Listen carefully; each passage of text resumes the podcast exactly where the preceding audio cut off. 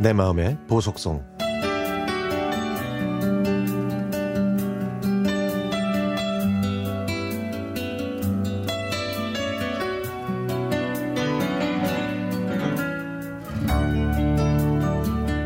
몇년 전 여름 시어머님이 시원한 계곡이나 강원도 산속으로 휴가를 가자고 하셨습니다.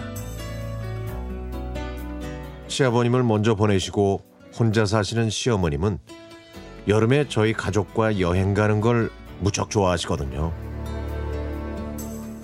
저는 시어머님의 그런 마음을 10분 이해하지만 이번 시어머님의 전화는 사실 부담이 됐습니다. 왜냐하면 치매를 앓고 있는 친정어머니를 저희 집에 모신 지 6개월이 넘었거든요. 치매를 앓고 있는 친정어머니를 모시면 혹시라도 시어머님께서 기분이 언짢아하실까봐 말씀을 드리지 않았습니다. 제가 만약에 휴가를 가면 친정어머니 혼자 집에 계셔야 하는데 그럴 수는 없으니까요. 그래서 하는 수 없이 시어머님께 이 사실을 말씀드렸습니다. 어머님, 저희 친정어머니가 아프신 거 아시죠? 요즘 제가 모시고 있어서요. 이번 휴가는 못 갈 것 같아요. 자, 아이 아빠랑 영수, 영진이랑 즐거운 시간 보내세요. 죄송해요, 어머님. 아이고, 잘 됐다. 응? 사돈이랑 함께 놀러 가면 되겠어. 사돈도 집에만 계시면 얼마나 답답하시겠니? 사돈 안 본 지도 오래됐으니까 이번엔 같이 시간을 보내고 싶구나. 시어머님의 말씀에 조금 당황했지만 저를 생각해 주시는 진심을 느낄 수 있었죠.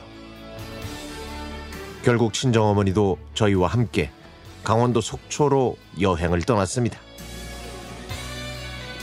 여행 내내 친정어머니는 좋아하셨고 시어머님은 어머니 옆에서 간식과 음료수를 챙겨주시고 말벗도 해주셨죠. 사돈, 하고 싶은 말이 빨리 안 나오고 기억도 잘 안 나서 답답하시죠? 그럴 때는 혼자 끙끙거리지 마시고 영수 애미한테 말해요. 그래도 우리 살 날도 얼마 안 남았는데 자주 자주 만나야죠.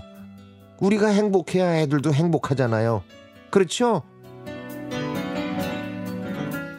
3박 4일 동안 시어머님은 친정어머니 옆에서 고기도 얹어주시고 옥수수도 드시기 좋게 손에 쥐어 주셨습니다.